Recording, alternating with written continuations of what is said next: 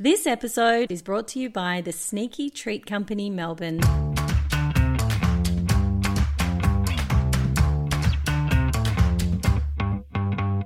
Hi there. Thanks for joining me on the Move Me podcast, episode six. I'm Julie Reynolds, and in this episode, you'll hear from another wild man of Aussie rock, Dave Gleeson. He's lucky enough to be part of two iconic Aussie bands, The Angels, most recently, and of course, the Screaming Jets. And in our chat coming up, we concentrated on the Jets, how they got there, some little known facts, a lot of laughs. You'll hear why he was seen sitting on Michael Hutchence's lap in Germany. Oh, yeah, it's a fun ride. It always is with Gleeso. Most recently seen streaming, not screaming on a Facebook Live concert series filmed live at the Gov Sundays in Adelaide. A rollicking good time, great music, and he's got the stories, as you'll hear in a moment when we say g'day to Dave Gleeson on the Move Me podcast.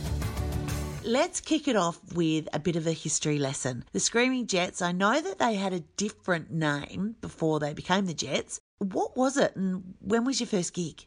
1989, we did our first show as a band called the Love Bombs because we'd been a band called Aspect, a cover band, uh, for about four years before that. And when we kind of made the transition into becoming a band that we wanted to take to the world and elsewhere, had a bunch of original songs as well as some covers that we'd uh, put in. Dream Police, I seem to remember doing. No one ever cared about my vocal range. They were always like, Really? Let's do Dream Police. I'd be like, Have you heard Dream Police? Have you heard me sing? So yeah, we uh, we did a bunch of songs uh, at a, at a pub across the road from where I lived called uh, the Marcus O'Lornans, the Love Bombs. That was our first ever lineup of the Jets, which was Paul Woseen, Grant Walmsley, myself. Brad Heaney and Richard Lara. I can remember seeing an interview of you on Newcastle television, and it was possibly just after the big earthquake. Yep. So that would have been about 89, 89. yep. And you, you're a, a, a little different version of Dave Gleeson. I was much more laid back. you were laid back. for some reason. And Grant was the chatty one. He said, well, he said, and that was, I think that was our first major interview, and uh, it was with John Church, who was a Newcastle media identity. And he said, so what's the plan for this band? And Grant said, world domination. Meanwhile, Paul and Dave are like, really? Are we? Sorry? Oh, okay. Well, that sounds like a good All enough start. Sure, I didn't have anything else to do. That's fine. And it's funny how the way it works. When you were singing Dream Police, did you think that you would ever be on the bill and your other band that you're in, the Angels, that you would be touring around with Cheap Trick and No. listening to them do their version? Did you think that that guy, Dave Gleeson, would do world domination? No, well, it was uh, it was only a few years ago. Actually, we were having uh, dinner with Cheap Trick on the tour when we were in New Zealand. drop, I'll just pick yeah, that up. there it is. And uh, and I was telling Robin. Uh, Of course, name drop. Pick that up. Uh, we they took us out. It's Friday. The thir- uh, that was uh, a Good Friday Yeah. in uh, in New Zealand, and we went to the only restaurant that was open, and they bought us dinner, the whole Angels band. And I was telling uh, Robin that I used to sing Dream Police. He said, "Really? it doesn't sound like you're. It, it's in your vocal range." I go, "Well, it wasn't." But anyway, but yeah. So look, to to be doing all the stuff I've done over the last thirty years with uh, touring with the Angels, interviewing Chris Cornell. Um, sitting on Michael Hutchence' knee, uh, or actually Helena Christensen's knee next to Michael Hutchence. All that stuff. Well, if was, there is a choice, and you're Dave Gleeson. So, what's uh, you had to have started somewhere? Like you had to have been that kid that was always insert whatever it was that you were doing. What's the start, and what's the correlation between you and Boris Bobby Pickett? Oh, the first song I ever sung was um, "The Monsters Holiday." The holiday. There okay. you There you go. go.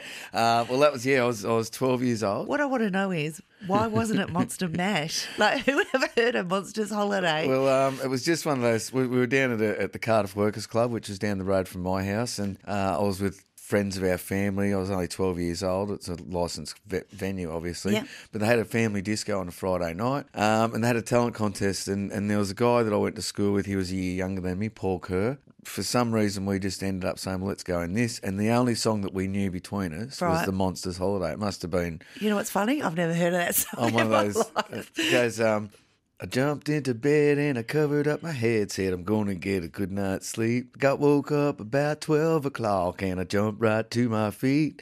There were monsters and goblins grinning and groaning. Buddy, what an awful sight. Uh, yeah, something like that. et cetera, et cetera, et cetera. et cetera, et cetera. Yeah. So we knew that song and we got up and did it. Which sounds a bit country because Yeah. that's probably a little known fact. Country's a, a big love for you, isn't it? Absolutely. Probably my first love. The first album that I ever bought, well, after The Legend of Sleepy Hollow, which was a uh, the story of Ichabod Crane, a Disney album. Yes. Um, was uh, 20 Country Greats. And the story behind that is Yes, please. I was walking down this, walking home from school one day, I found $10. And this is 1979, 78, so I'm 10, 11 years old. So that's about 50 bucks. Oh, easy 50 bucks. Rich. So I went home. I said to Mum, I found 10 bucks. And she said, Well, where'd you find it? I said, Just down, just down the road from our place. She said, Well, come and get in the car. It was raining. Come and get in the car. So I got in the car and I had to go and knock on every door on, in that street, maybe 20 houses, knock on the door and ask them if they'd lost $10. All right. With mum sitting in the car. So anyway, after I got back in the car drenched with that ten dollars and no one had I think maybe someone did own it, but thought, well, how's this poor kid having to walk around? Anyway, so we went down to Garden City, which is a shopping centre down the road, uh, on the Saturday after that, and she said, you can do whatever you like with that ten bucks. So I went into Sound World and I bought a a full size rubber gorilla, scary gorilla mask. Of course you did. You know the ones that you put Yeah. right over your head. Yeah, of course. I'd, or they were nine ninety nine. Oh. Anyway, so we all get back in the car after we've been shopping, and I say, "Look what I bought," and Mum lost it. she went, "Oh, that is ridiculous! Who sold you that?" So she took me back into the shop, crying. She absolutely bawled the guy out. I got my ten bucks back, and then I, I ended up buying for three ninety nine or four ninety nine 20 country greats, which had. Among other things, uh, Harper Valley PTA, but it had Slim Dusty. The Yeah. biggest disappointment in the family was me, and that became my theme song from that day on. well, you do have a big family, don't you, Dave? I do. I have three brothers and four sisters. Are you the youngest? No, I'm one of the middle children. Right. Oh, Which okay. is why. Yeah, which is, fair enough. That's led me to where I am today as Of well. course. you obviously found it quite easy singing in front of people. I used to when I was surfing. They, there was a couple of blokes called me Elvis because I'd sing out the back. I'd sing uh, in, when I was sitting on our boards, and I'd just be singing. I don't know. It was just something that I I did, and I'd sing on the bus, and I'd walk around. I remember when I was at high school. Early on, walking around just singing for the longest time because of, that was a, the Billy Joel song Yeah. that was out at the time, and that's kind of what led me to being asked to be in a band. Was I you walk past somebody with a guitar singing. well, Grant Walmsley was. Uh, I sang at mass at the year year eight mass. yep. the Hounds of Heaven or some some Catholic song.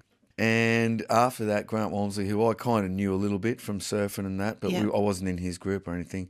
He said to me that he had a band, him and Frank, the drummer. Yeah. Would I like to come along and sing? So I bought myself a, a realistic microphone from Tandy's. Yep, And nice. plugged it into their to Frank's stereo down in the rumpus room. And that was the very beginning of of of it all. And then um, our first gig was at the year ten formal, so I was in year eleven by that stage. But yeah, it must have been year ten mass that I sang at. Yeah. So I was in year eleven, and we did our first gig uh, playing at the year ten formal for our school. And were you popular after that? oh, it certainly goes a little bit of notoriety. But I do remember uh, the year 10 guys all came round to Frank's rumpus room, which had this plush green shag pile carpet. And the year 10 uh, student council, five or six of them, and Brother William in his full brother stuff, in his white cassock and black belt round and that, they came round and we auditioned for him for the school. so then it's it grew into something. Yep. Obviously, you got popularity around Newcastle. yes. Then was it uh, Triple J? Yeah, the Triple J Battle of the Bands. We won that um, towards the end of 1989. I just saw that in a diary of mine the other day, actually. We did. We went in like three heats, and then the semis, and then the finals, and and, and uh, our big thing was we organised buses, mini buses, like eight of them, to take down people to Selinas in Sydney. Your friends. So yeah, Brought yeah. along. So uh, I mean, we'd spent three years or so as Aspect, or four years, building up a bit of a fan base. So when the Jets started, uh, we carried a lot, a lot of those people along with us, and yeah, we were rocking up with 70 or 80, 70 or 80 people to uh, Cheer Selinas to cheer us on. And uh, that was that was part of the judging criteria was the crowd reaction. So we uh, we I, I remember when we won the final. Uh, I think the girl's name was Lisa Edwards. She was kind of singing. She did a, a set uh, between when the final, the last band in the final played while they were correlating the vote. Our whole crowd was yelling out while she was on stage. The whole crowd was yelling out, "Jets, Jets, Jets, Jets!" And she kind of, yeah, it wasn't, it wasn't great for her. They were raucous Newcastle people, so Well, that's good. yeah.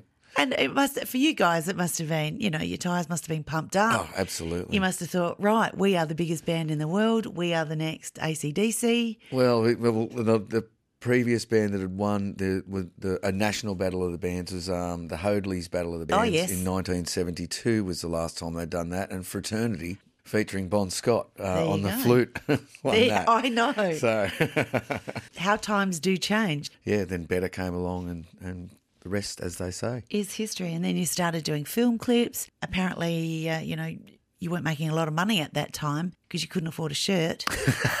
I have said, looking back at those film clips, How many film clips were there? could someone have said, Sam's Dave, shirt. put a shirt on. Bond, I mean Bond. My favourite Bond stuff is him not wearing a, Not shirt. wearing a shirt. What about Bond in uh, when they got interviewed in London in like 1975 With hot pants. When they're all running around the streets, he's got his hot denim shorts on, thongs, and no shirt. what running around the streets of London? People must have thought they'd be Australians. yes, It's Australian.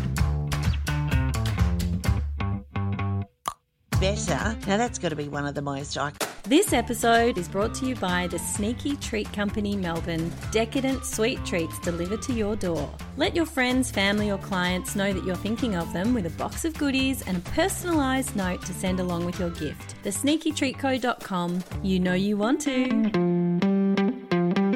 Australian songs there is. Yeah, we're very lucky that it's uh, pretty timeless. It's one of those songs that every time you buy the greatest rock songs of Australia, Beer drinking, Beer drinking barbecue, songs, Ute songs. the greatest Australian tracks ever heard ever, Better Yeah. is always on it. We're very lucky. Grant Walmsley wrote that very early on. I still remember the room we used to rehearse that song in. It was uh, had very bad electricity grounding, and you couldn't you couldn't get close to each other, or you'd get an electric shock. We could all be dead. That was the uh, the, the bottom line of that. But I, I remember going through that that song in uh, in the studio, and we all just loved it instantly. It was easy to play. It was, had a great melody, and uh, and I'm going to say it right here. I think it was me who came up with one, two, three, four.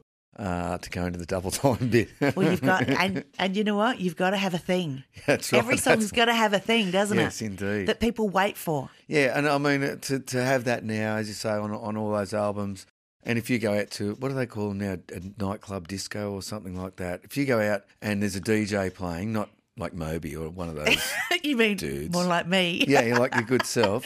Um, you're going to hear Khe Sanh. Yeah. You're going to hear Throw Your Arms Around Me. You're going to hear Daddy Cool, uh, um, Eagle Rock. Eagle Rock, Run to Paradise. and you're going to hear better. And Of that's, course you are. That's a huge, huge thing to uh, to be a part of. And uh, as I say, I didn't write it, but uh, to to know that that's that's part of the Australian rock music psyche is a, a very gratifying thing. and always will be. And one of these days, you'll probably end up in the National Film and Sound Library with one, two, three, four, and you'll go, "I did that. It'll that was actually me. be me. It won't be a dummy or, or an AI thing. It'll be me going, I said that. I said that. That was, that was me. You're welcome, Australia. I have heard uh, a couple of songs of yours in an American movie, Yep. which should have made you oh, worldwide sensations. When someone said to us, uh, there's a movie with Mickey Rourke and Don Johnson, two of the biggest stars in the world at the time, they said, This is a movie that can't fail. They want to use two of your songs, Stop the World and Come On, both of which I'd written. Oh, really? Um, and so I was, you know, it wasn't like I got any money. The band got money, but Yeah. in those days, money would go into the machine and rock, Wherever rock- it went. rock would come out. And it was called Harley Davidson and the Marlboro Man. I can hear your listeners going, "What? It's I've called what? it. It's terrible." But yeah, it was a massive failure. Um, but it shouldn't have been. no, it had all the stuff. There was ticks all over it. I don't know who directed it or whatever, but uh, it bombed. You didn't stay in Australia. No, no, you sort of packed your bags and left pretty, well, quickly. pretty well straight away. Um, our manager, before we'd even done our first massive tour, to our detriment, I think, in, in hindsight. He went over and set up an office in New York. Uh, we had a lot of uh, interest from um, Warren Entner Management, who managed uh, Faith No More and L7 at the time, uh, and a few other different people. But uh, yeah, it just didn't work out. I, he was he was he was a first time manager. Um, went over into a very big pond as a quite a small fish, and uh, we did a, a couple of uh, national tours over there supporting bands um, uh, that didn't go quite as well as we'd, we'd hoped. You know, uh, Well, you're all young, inexperienced. You probably didn't have people to rein you in if they were inexperienced as well. That's right. Well, I often say that about our first manager that he was on the wrong side of the camera. I think, I think he was kind of more like our sixth member than our uh, representative. You've come back to Australia. There's a few changes in lineup. Yep. Uh, I think you lost your guitarist and your drummer. Yeah, Brad Heaney went uh, while we were on tour, and we had the biggest gig of our lives only about three weeks after that, and we had to quickly find a drummer and work him in, and that probably didn't go as well for us as it could have because he was kind of, you know, we, we it was a bit amateurish, Yeah. um, having a, a, a brand new drummer in front of 20,000 people at the Rock Am Ring in Germany. But that's also where INXS got me up.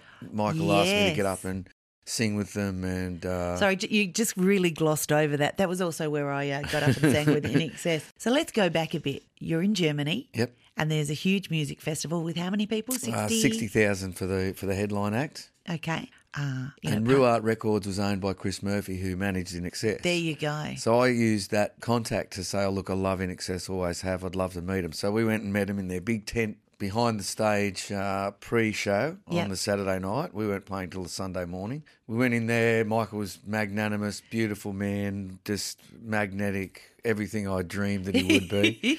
Um, Shook and- your hand. Oh, well, I sat on his knee that, at that time as well. We got a photo taken, uh, and this is before camera, uh, digital phones and stuff. So I have no records except for one photo that INXS themselves uh, put up online a few years ago of me and Michael. He's got his arm around me, and we're on stage.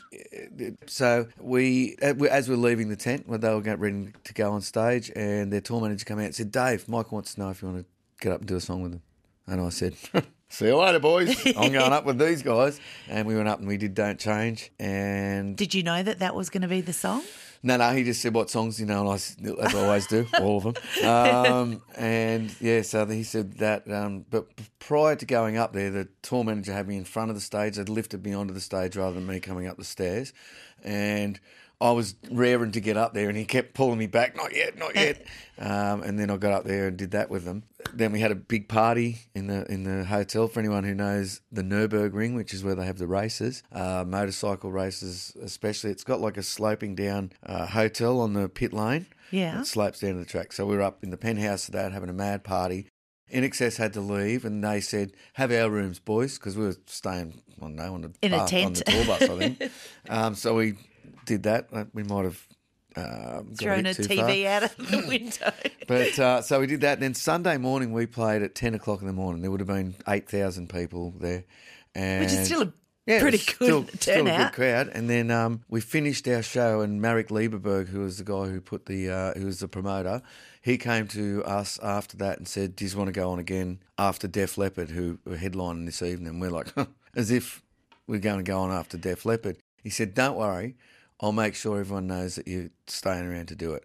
So between every band, Faith No More came off, this band came off. He went on stage, and in German, all I heard him say was "da da da da da," screaming jets after Def Leppard, and so yeah, maybe twenty thousand people stayed around after Def Leppard to see us play again. And, and to my knowledge, no one had ever been asked to uh, to perform another set on that uh, on that bill on that uh, the Rock am Ring. So And did you know that at the time? Or no, did we you just, like, think, oh, that's pretty cool? Rock on, you know. We were, we were in a, a caravan next to uh, the Black Ugly Kid Joe were there. Def Leppard, um, Danzig, uh, Robert Plant, and Jimmy Page were playing on that bill as well. It's one of my em- abiding, enduring memories.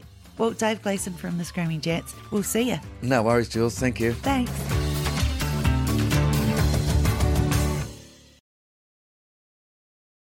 Thanks for listening. And if you want to know when the next episodes are available, just subscribe no matter where it is that you're listening to us from. And check out our socials at the Move Me Podcast. There you'll find a whole heap of extra information, like when some new music is coming out, and of course, when we're allowed to have concerts when they're going to be. Big thanks to Dave Gleeson for his time and our show producers, Audio Lemonade. We'll catch you next time. Bye.